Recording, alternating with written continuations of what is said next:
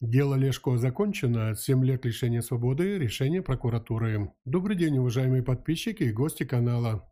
Бориспольская местная прокуратура завершила досудебное расследование по факту нанесения бывшим депутатам, лидером радикальной партии Олегом Лешко, телесных повреждений нардепу от «Слуги народа» Андрея Геруса. По результатам досудебного расследования процессуальным прокурором в уголовном производстве признано собранные доказательства достаточными для составления обвинительного акта и в соответствии с требованиями статьи 290 УПК Украины сторонам предоставлена возможность ознакомиться с материалами уголовного производства, сообщает пресс-служба прокуратуры Киевской области. В случае доказательства вины Ляшко в суде ему грозит наказание до 7 лет лишения свободы.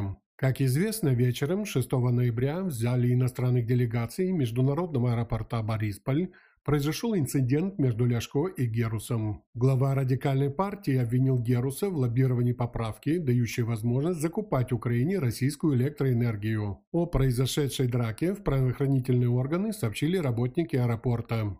18 ноября Лешко получил подозрение за драки с Герусом, а также принес заявление с требованием об открытии уголовного производства против Геруса за государственную измену и злоупотребление властью. Прокуратура уведомила Ляшко о подозрении в совершении уголовного преступления, предусмотренной части 2 статьи 346 Уголовного кодекса Украины. Угроза или насилие в отношении государственного или общественного деятеля, предусматривающая безальтернативный арест. 19 ноября Бориспольский суд Киевской области отказал прокуратуре в избрании меры пресечения в виде содержания Лешко под стражей, отпустив его под личное поручительство нардепа Виктории Сюмар, фракции Евросолидарность, и Михаила Волинца, фракция «Батьковщина». Полное видео судебного заседания в Лешко в описании к этому видео.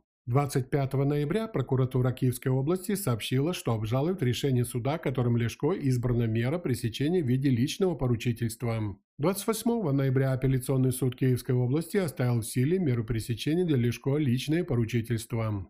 Как только защита Лешко ознакомится с материалами уголовного производства, обвинительное заключение вместе с делом будет направлено в суд для принятия обвинительного или оправдательного приговора. Оставайтесь с нами, подписывайтесь на наш канал, ждем ваших комментариев, всего вам хорошего.